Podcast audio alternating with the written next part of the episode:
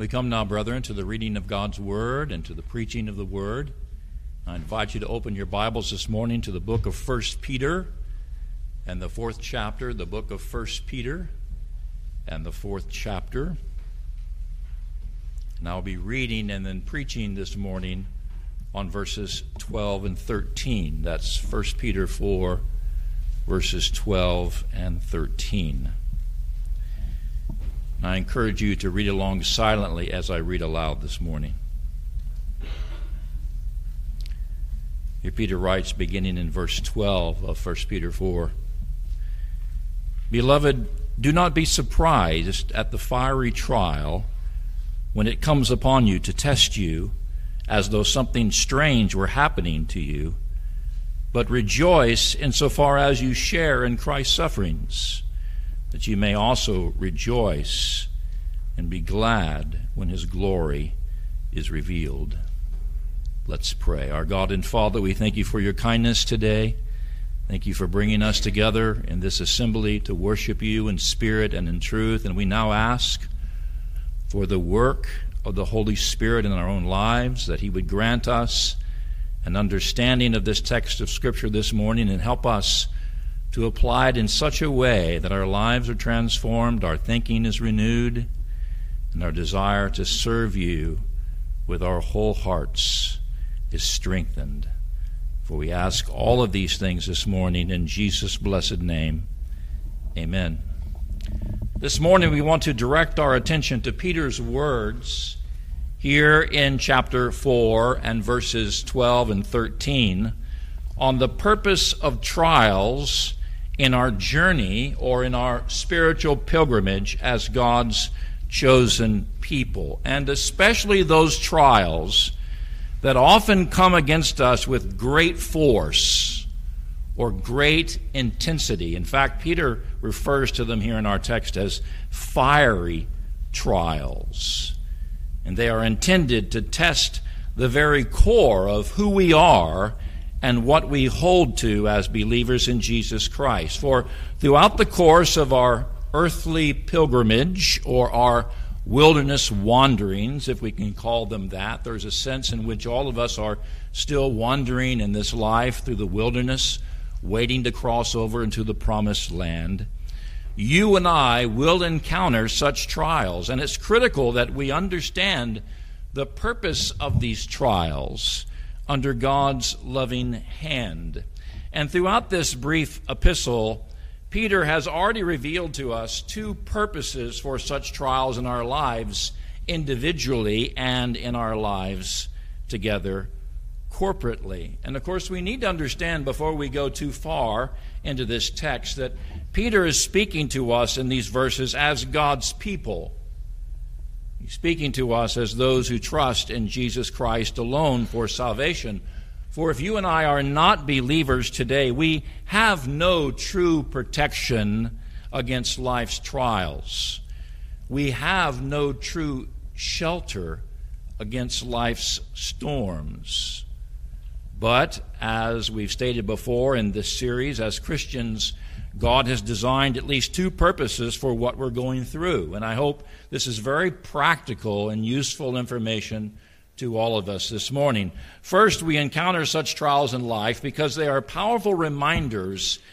They are signposts, they are signs posted along our path that this current world is not our true home. This current world is not our true home. This is not the place where we are to expect that we will find true and lasting happiness. And I know we know that, but sometimes we forget that. And we deceive ourselves or we forget and find ourselves thinking that for some reason we should be finding our expectations met, that we should be finding all the lasting true happiness that we desire here. But that's not the case. For Peter stated back in 1 Peter chapter 1 and verse 4 that we are looking for something better. We are living for something better. We are looking for an inheritance that is imperishable, that is undefiled, that is unfading, something that's kept in heaven for us. It is not an inheritance that is defined by what we now see. and by what we now experience. Rather, in a very real sense, you and I are simply passing through this world. We are temporarily traveling in this wilderness journey. And as we pass through this world and travel along this wilderness path, we are doing so not as friends and supporters of the world, but as servants of a heavenly king, of a king who rules in an everlasting kingdom. We are those who are on this earth only for a short time to represent our Lord and to do his will. That's another reason why this life cannot satisfy us, because we're not here for very long. In the purposes of God, we're here for what God intends for us and God alone. And therefore, when we encounter the kind of trials that force us to question our own strength, when we encounter the kind of trials that force us to see that we don't have the ability to endure on our own, we, we need to remember that these trials are not intended to halt us. They're not intended to hinder our progress in grace, but they're just signposts. They're just reminders to us that something far better is still ahead. For the sufferings that we experience under such trials are only temporary in duration and temporary in nature, but the joys that still await us at the end of this journey are eternal. And so let us keep this in mind. Let us keep this in our focus that one purpose for our many trials, and by the way, there are many trials in the life of the believer. The psalmist said in Psalm 34 and verse 19, Many are the afflictions of the righteous, not few, but many are the afflictions of the righteous. But the purpose of those many trials, those many afflictions, is to keep us constantly looking heavenward. I don't know about you, but I need these trials to keep me looking heavenward so that I don't look to myself or so that I don't look around me to think that somehow these things in this life can satisfy me. I need to be constantly looking heavenward, Christward, where Christ is seated at the right hand of God. Then, a second purpose for our trials, and this is a purpose that should be stressed more, is to show and remind us that you and I, in many respects, are called to walk on the same path that Jesus walked. We are called to walk in many respects on the same path that Jesus walked on. In fact, Peter stated back in 1 Peter chapter 2 and verse 21, "To this you have been called, because Christ also suffered for you, leaving you an example." Well, an example is something to be followed, right? Leaving us an example so that you might follow in his steps. And as Jesus was called to walk on a path of many and varied trials, of difficult afflictions and sufferings, you and I are also called to suffer in this life in a similar way. We should not expect to be treated differently than our Lord Jesus was sorely treated. Nor should we expect that the way that we travel will be light and easy. Sometimes we think that, right? That the path should be light and easy and airy and breezy. When the way was so hard for Jesus. The way was so hard for the early Christians who followed Christ. No, Jesus said to his chosen disciples in John chapter 15, verses 18 through 20 If the world hates you, know that it hated me before it hated you. If you were of the world, the world would love you as its own. But because you are not of the world, and I have chose you out of the world, therefore the world hates you. Remember the word that I said to you A servant is not greater than his master. If they persecuted me, Jesus, they will persecute you too. But if they kept my word, they will keep yours also. Then Jesus also said in John chapter 16 and verse 33 that in this world you will have tribulation. Tribulation. And so, in responding to our trials, beloved, we should remember that Christ Himself assured us that tribulations would come, for he assured us that the enemies of God would strike out against us with the same hatred, the same disdain that they had for him, and that oftentimes our motives and our actions as God's people would be questioned. Our motives and our actions would be maligned. And yet, Jesus declared also in John chapter 16 and verse 33 this is the good news take heart. Take heart, for I have overcome the world. I have overcome the world. We need to remind ourselves of those words. I have overcome the world, Jesus said. So, dear embattled Christian, you who are experiencing opposition and oppression that Christ speaks of, be confident that your current trials are not intended by your God to overwhelm you. Your current trials are not intended to distress you. They are intended to remind you, dear child of God, that you are on the right path. Did you hear me? You are on the right path. You're on the path that God has called you to. It's a difficult path. It is a path of tribulation and affliction, and yet God is with you. Christ has overcome the world for you. Jesus walked on this path long before you the path the Lord Jesus Christ now calls you and me to follow him on is a wise path. And as you and as all of us are actively trusting in Christ and continuing on this path, let us remember these encouraging words that I just spoke of a few seconds ago. Take heart. Take heart. I have overcome the world. For Jesus has already traveled this path victoriously. He's already tasted the very worst that this path can produce. He's already triumphed over this path completely. And now, Jesus, our faithful example and Savior, provides us with a way forward, a way that does not guarantee the absence of trials ahead, but the abundance of grace that is needed to pass through our trials, knowing that He led the way, knowing that He will help us finish the path by looking to Him because He is the author and the finisher of our faith.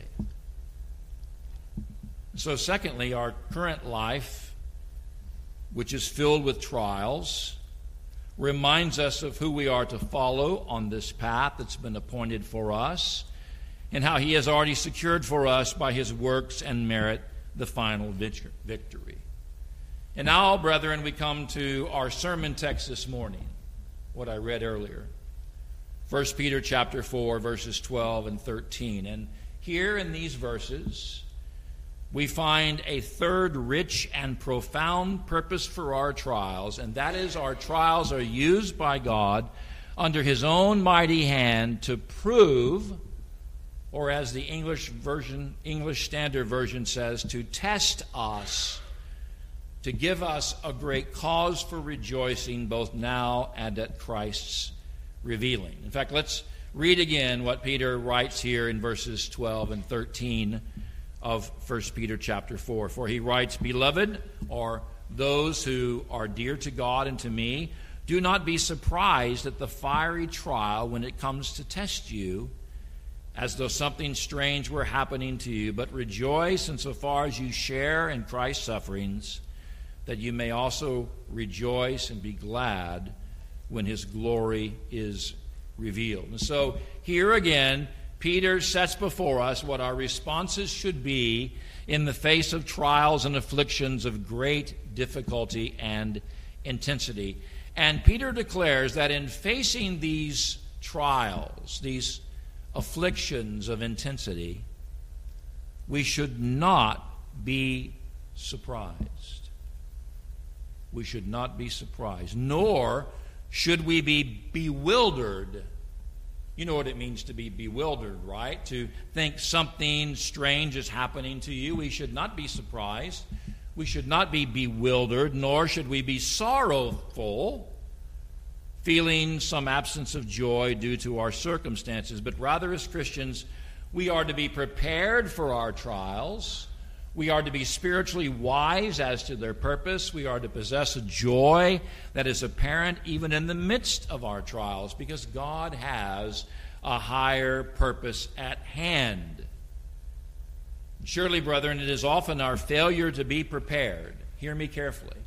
It's our failure to be prepared, to be ready, our inability to detect some purpose behind our trials and our failure to maintain our joy in times of discomfort that make our trials seem so overwhelming.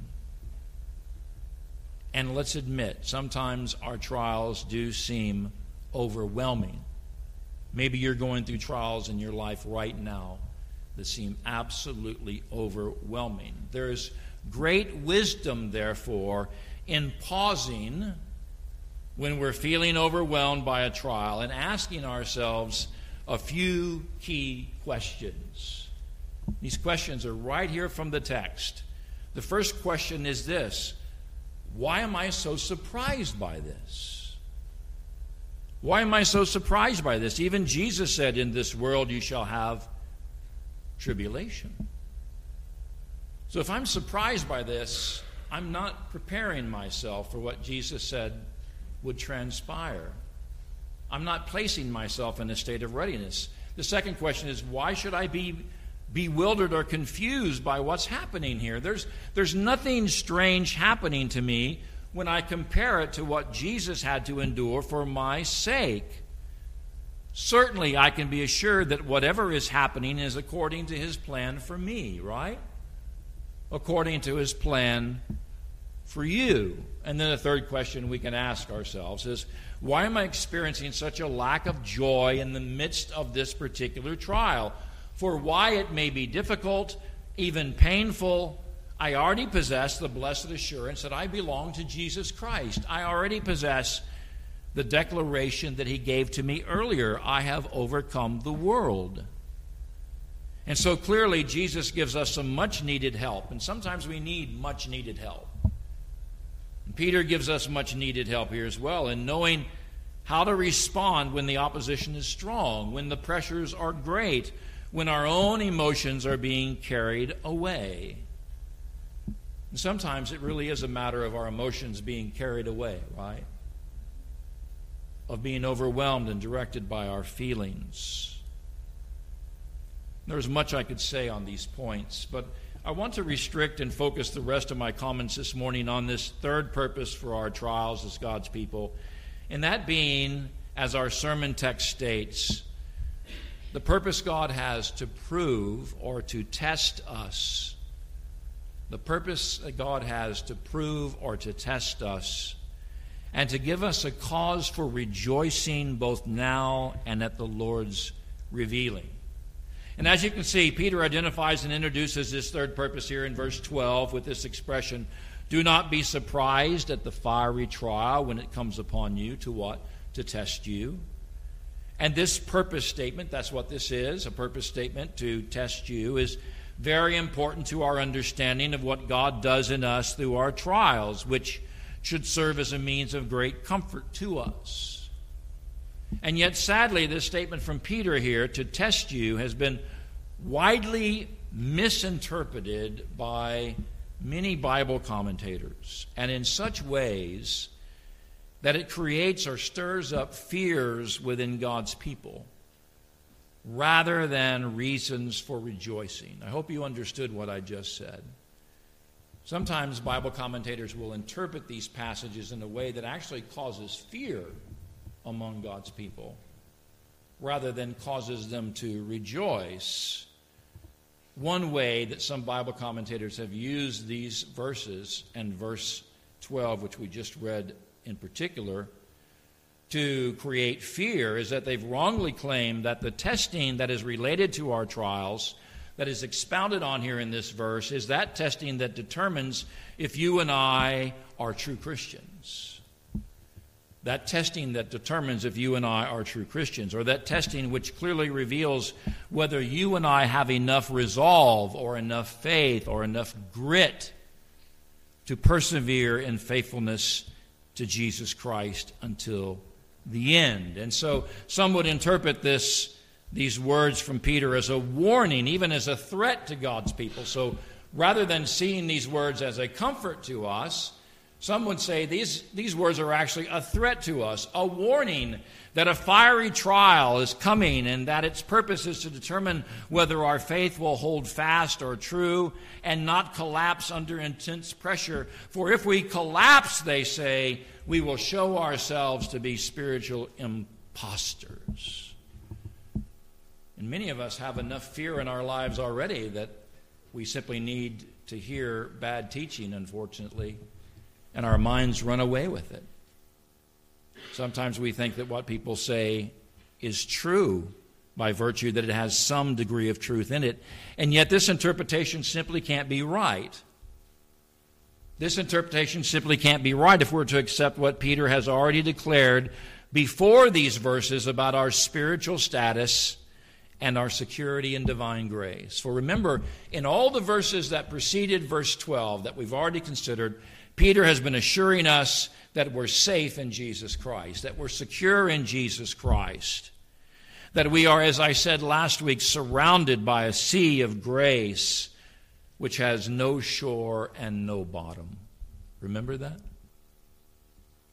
For there is no trial, there is no so called spiritual test that can possibly threaten us now or possibly result in some way with you and I being separated from Jesus Christ if we are true believers.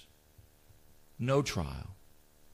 For Christ has delivered us and made us his very own. In fact, the Apostle Paul, elsewhere in Romans chapter 8 and verses 35 through 39, pointed out quite magnificently the absolute impossibility of such a thing happening. In fact, Paul lists in Romans chapter 8, verses 35 through 39, every conceivable trial known to man, in a sense. It's a wonderful summary statement. And he asks and answers questions which are related to the certainty of our eternal salvation in the face of all that might try to threaten us or intimidate us. For Paul says in those verses from Romans chapter 8, let me just read them for you very quickly. Who shall separate us from the love of Christ? Shall tribulation or distress or persecution or famine or nakedness or danger or sword? As it is written, For your sake we are being killed all the day long. We are regarded as sheep to be slaughtered. No, in all these things we are more than conquerors through him who loved us. For I am sure, Paul concludes, that neither death, nor life, nor angels, nor rulers, nor things present, nor things to come, nor powers, nor height, nor depth, nor anything else in creation will be able to separate us from what? From the love of God in Christ Jesus our Lord.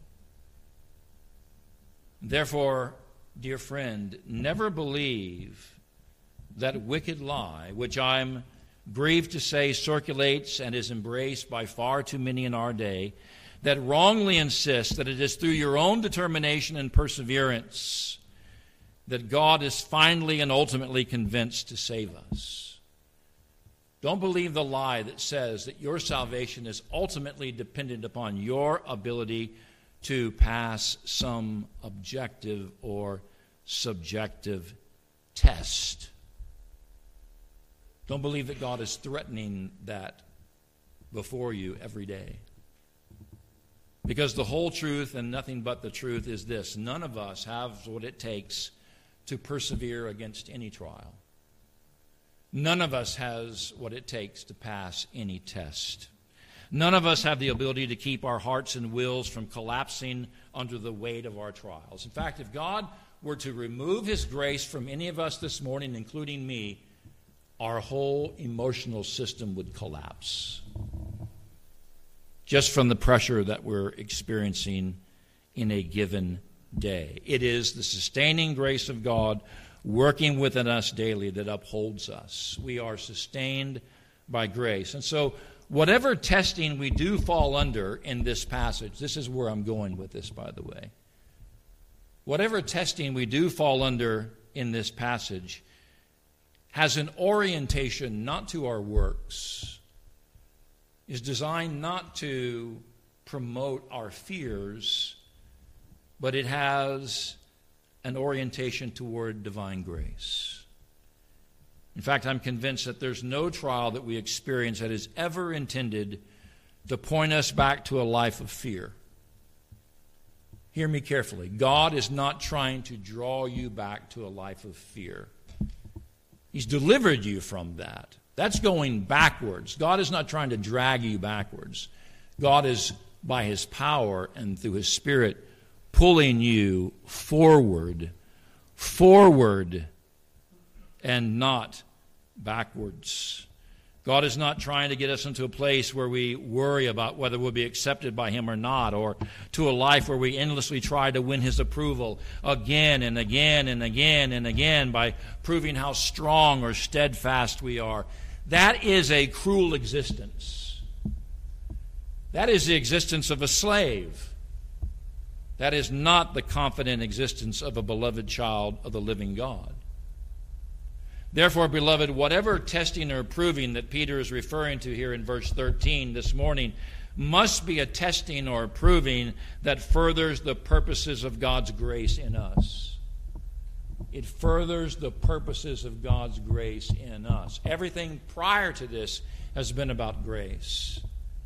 Now, this testing, this proving, is intended to push us even further into that acceptance and understanding of God's grace.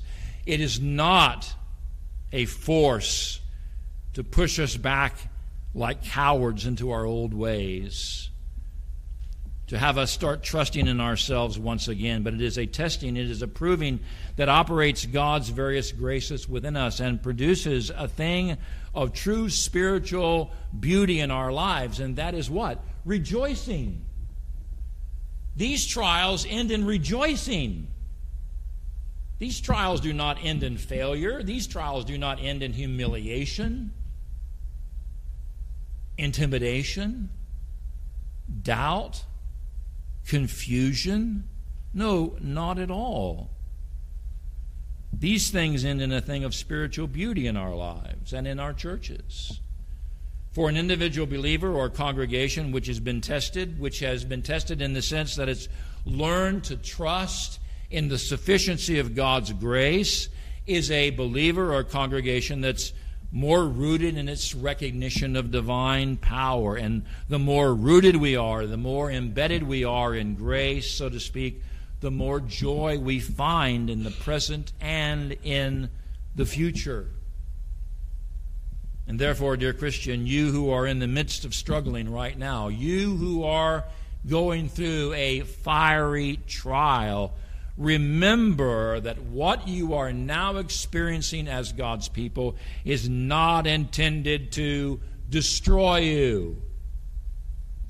What you're experiencing right now is not designed to kick you into a higher gear, not to make you more afraid so you'll do more it's not intended to test your fortitude or your grit, to make you more firm in your own self determination, but rather it's designed to help you to see your need, designed to help you to recognize your need for what?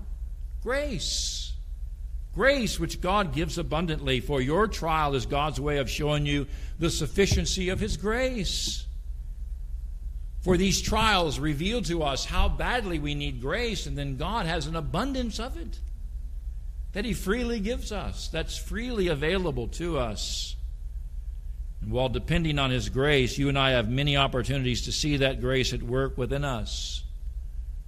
I mean, think about how it works here. Think about how trials and grace are working together.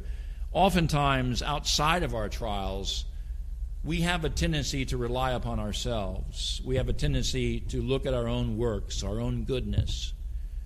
We have a tendency to trust within ourselves.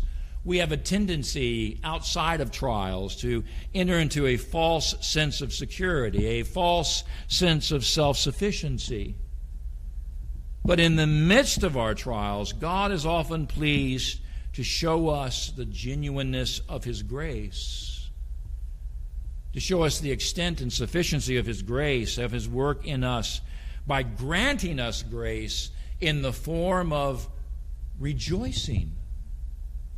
Rejoicing, that's how it's manifested. Peter states here in verse 13 that rejoicing is the spiritual fruit that God produces as a result of what you and I have been called to endure. And what causes or reasons do we have for rejoicing? Well, Peter reveals our first cause or reason for rejoicing here at the beginning of verse 13, where he writes, But rejoice insofar as you share in Christ's sufferings. As you share in Christ's suffering. For the fact that we can know joy as a result of Christ's sufferings is a, is a glorious thing indeed. However, if we look closely here at the wording of verse 13 of 1 Peter chapter 4, we see that it is not merely the fact that Christ suffered for us that gives us joy. It's not merely the fact that Christ suffered for us that gives us joy, but Peter is actually pointing us here to an even greater privilege that most of God's people fail to comprehend and that being that we are privileged to actually share in Christ's sufferings. Notice that word share in Christ's sufferings. Now, of course, in speaking of sharing, Peter is not saying that we all join in, that we all participate somehow in Christ's redemptive sufferings, which fully purchased our salvation on our behalf. For the sufferings that Christ endured for our sin only he could participate in, only he could endure it. Only Christ's sufferings merited God's acceptance for us.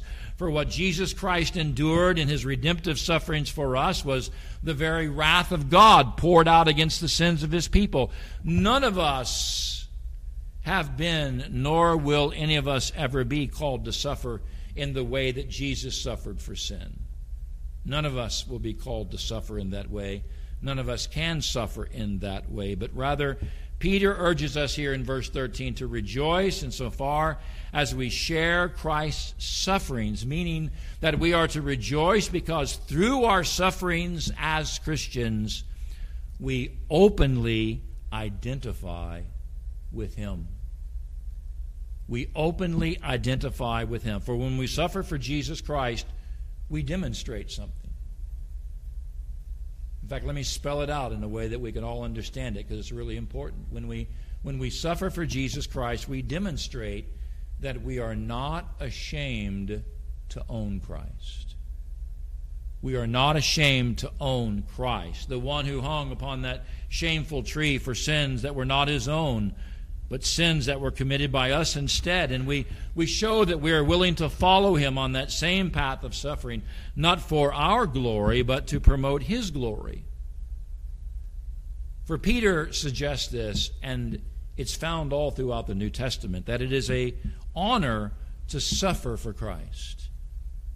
It is an honor to suffer for Christ, who died so lovingly for us. It is a great joy to know that by our willingness to openly identify with his sufferings, we can influence others as well to embrace the Lord Jesus.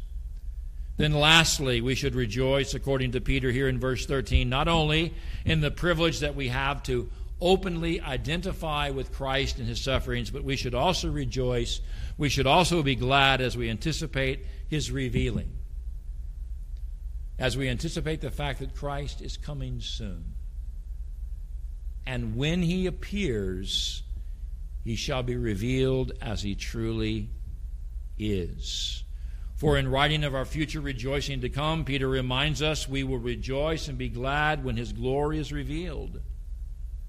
For even more glorious than the privilege we now have to identify with him today is the privileged place that we will have with him when he appears. For when Jesus Christ appears, we will live and we will reign with him we will live and we will reign with him.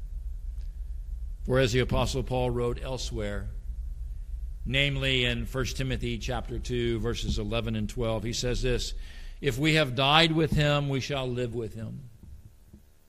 If we have died with him, we shall live with him.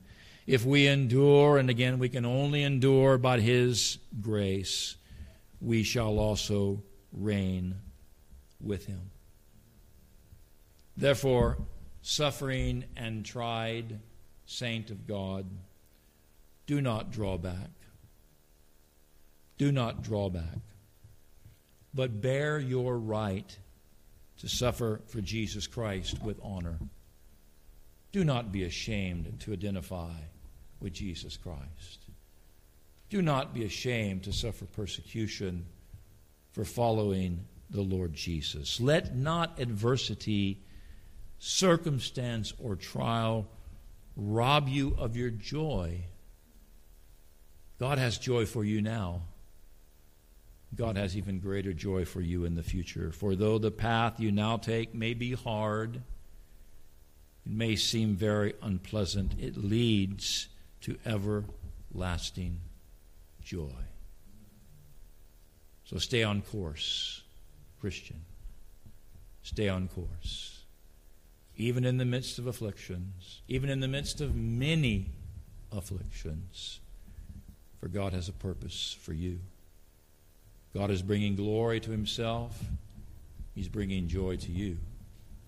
Let us be thankful for God's work of grace in our lives. Let's pray. Our God and Father, we thank you so much for your mercy and grace and for all that you do for us. And we thank you that we've been able as a congregation to spend so much time on this subject of suffering. I know at times we hear these passages again and again, and we think, well, when does the suffering ever end? But the truth of the matter is, suffering is such an important part of the Christian life, and so many people miss that. It serves such an important purpose, and it's a good purpose. And we've discussed and we've considered this morning many good reasons why we're going through the suffering that we're going through. Help us to not be discouraged, but help us to lean upon the Lord Jesus. Help us, first of all, Father, this morning, to recognize that if we're suffering apart from Jesus Christ, then there is no relief from our suffering. In fact, if the Bible is true, and it certainly is, the suffering only intensifies as time goes on.